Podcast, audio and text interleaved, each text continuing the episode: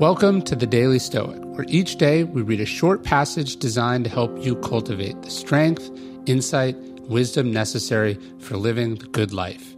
Each one of these passages is based on the 2,000 year old philosophy that has guided some of history's greatest men and women. For more, you can visit us at dailystoic.com. Here are signs you're making progress. Okay, you've been doing your reading and your journaling.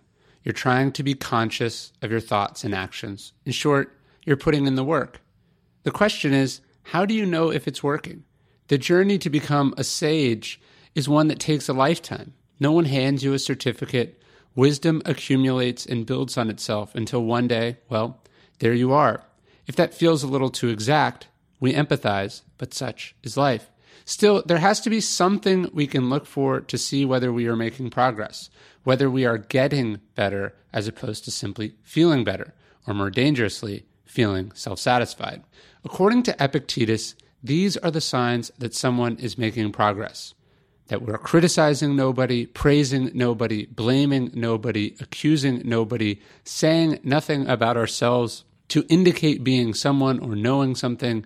When frustrated or impeded, we blame ourselves. If complimented, we laugh. If criticized, we ignore. Relaxed in our motivations, banishing harmful desire, and they watch themselves as though they were an enemy plotting an attack. If you're really doing the work, you will see yourself improve in these areas. Not all the time, and certainly not in all of them at once, but you will blame others less, ignore criticism more readily, and ignore leveling it at others and you will be humbler and desire less. You will take responsibility. You will examine yourself. That is progress. The question is are you making it?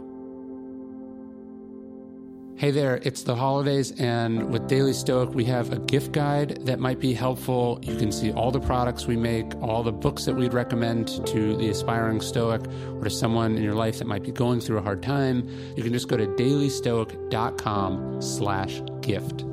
Hope you check it out, and happy holidays.